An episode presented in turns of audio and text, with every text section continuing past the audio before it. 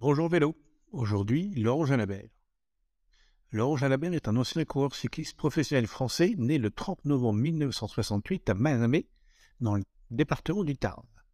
Il a connu une très grande carrière cycliste dans les années 1990 et 2000, en remportant ainsi de nombreuses courses prestigieuses, notamment des étapes du Tour de France, des classiques de printemps comme Liège-Bastogne-Liège et la Flèche Wallonne, ainsi que le championnat du monde sur route en 1997.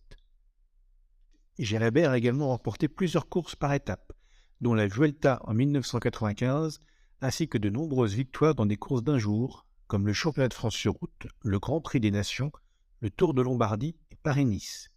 Il a pris sa retraite sportive en 2002, après une carrière longue de 14 ans.